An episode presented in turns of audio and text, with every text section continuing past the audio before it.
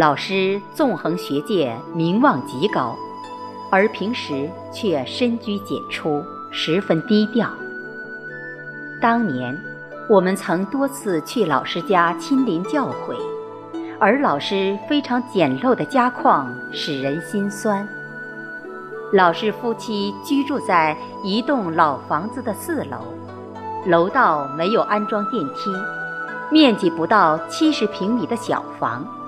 客厅连沙发都没有，只有几个木凳子和饭桌，老电扇、老电视、老冰箱。同学们说，好像到了下岗工人的家里了。记得那年八月，学长朱中华教授，时任协和医院党委书记，后曾任湖北省卫生厅长。省政府副秘书长去广州开会期间，我带领他去老师家看望老师。老师十分高兴，立马把我们领进书房。不大的书房是整个家的特色所在，两个大书架装满了书，书都垒至天花板了，桌上也摆的是书，而墙壁上则挂着老师写的。绝交世俗因公书，出买文章未买书。风尘仆仆缘何事？仰望高峰向晚攀的对联十分醒目，这也是老师风雨人生、高尚人格的真实写照。老师那天很兴奋，对学长的问候表示感谢。对学长取得的成绩给予了高度赞扬，他要我好好向学长学习。我说，在基层工作不可能做出那么大的成绩。老师说，临床第一线工作很重要，你回去把本职工作做好了，就是对我最好的回报。那次，老师与学长交谈的都是读书、科研。临床病人写文章，学长也强调要老师适当休息，多保重身体。这些都给了我很大的启发，也是在教我怎样做人。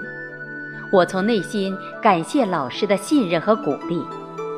临离开时，老师深情地说：“书与我做了一生的伴，我死后。”你们能拿着我写的书到坟前来看我，就感到满足了。老师十分喜爱读书、买书，特别是购买英文原著，他舍得花钱。上世纪八九十年代，一套书价五六千元人民币，是很贵的。老师。也十分痴情于编书写书，在我的印象中，老师宿舍在病区楼房后面，值夜班的同学经常两点钟后仍可见到他书房窗口透出来的灯光。老师很爱他的弟子和学生，并注重对青年教师的培养。据报道，老师逝世后。李幼基教授在重病期间，拿出他们夫妻毕生省吃俭用的五十万元积蓄，要求学校设立了叶任高、李幼基夫妻临床医学优秀中青年教师奖学金，并愿将身后的一切，包括他们最爱的医学英文原版书，都捐出去。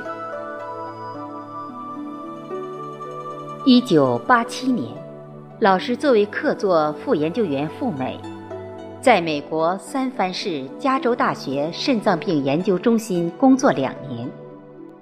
一九八九年底，美国某医学院曾力邀他留下任教授工作，但他没有对国外的工作条件和优厚的生活待遇动心，心系炎黄，情牵华夏。毅然地回到了祖国，从事他的热爱工作。我们这届学员报道时，正是那场风波过后不久。而老师的这种爱国情怀，带给我们心灵深处强烈的震撼，深深赢得了同学们的敬佩。魏连波教授，在我国著名肾脏病专家及中西医结合专家叶任高教授小传中写道：“叶教授有古之高人贤士古朴之风，医术精湛，更志存高远。”学识渊博却淡泊通达，为人谦虚低调，柳谈风轻，从不在人前显露自己的成绩。远避尘嚣，绝交世俗，潜心专注于医疗病患，培育后学，研读资料，撰写论著，把毕生的精力都贡献给肾脏病事业。他曾任。卫生部肾脏病临床研究重点实验室主任，第一、第二届中国中西医结合学会肾脏病专业委员会主任委员，二至四届中华肾脏病学会常委，中南六省肾脏病专业委员会主任委员，广东省中西医结合肾脏病专业委员会主任委员。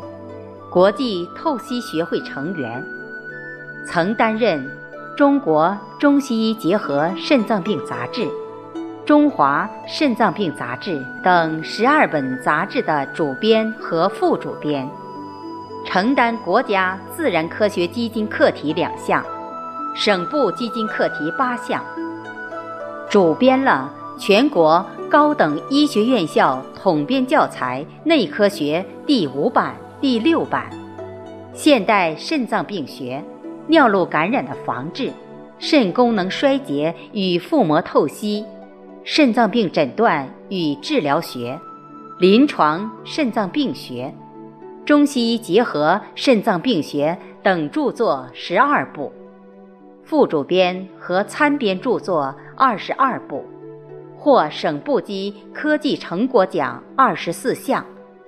发表医学论文一千一百一十五篇，终其一生真正硕果累累，令后来者起敬。老师的勤奋、日以继夜的工作，而忽略了对早年所患肝炎的治疗，致使发展为肝硬化和消化道出血，而在病重时刻。惦记的仍是他心爱的工作。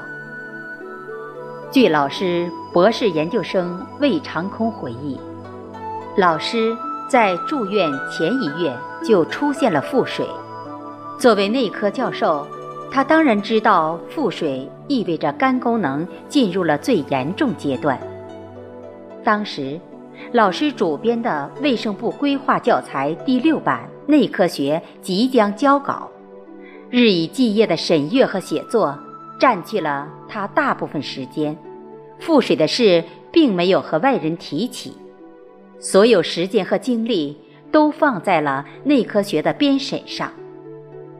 后来听师母讲，老师在星期四通读完了一百五十七万字内科学原稿，星期五夜里突然消化道出血，并且出现意识混乱。星期六早晨被急送住院，星期天原稿由家人寄往北京出版。老师行医五十年，以一颗赤子之心面对病人，并由此升华出一种纯净而独特的医学理念，才是他一生真正的血肉精华。即使躺在病床上，他也很关切地询问管床医生。治疗是否有循证医学的依据？魏长空曾见老师这样写道：“理应尽其余力，按照悬壶济世、为民造福的信念走下去。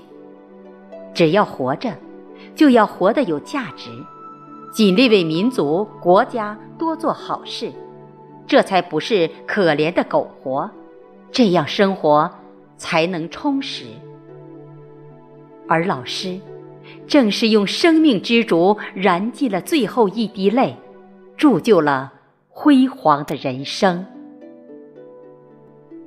如今，老师的弟子和学生遍及海内外，业绩斐然，可谓人心欲桃李，硕果满天下。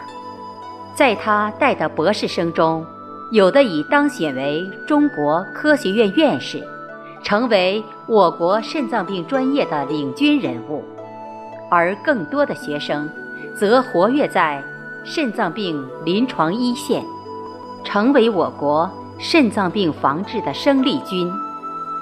我们这个班的同学，牢记老师“但肯寻师，便有师”的教诲，在医学临床实践中，抓住了契机，为将医学范畴里的西洋芳草寻常物，解用成为治病救人绝妙词，做出了应有的贡献，没有辜负老师的殷切希望。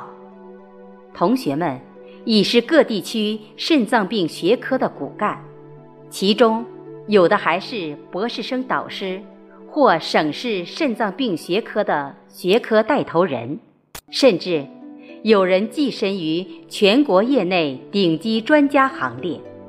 这些喜讯将告慰老师在天之灵，老师定会含笑于九泉。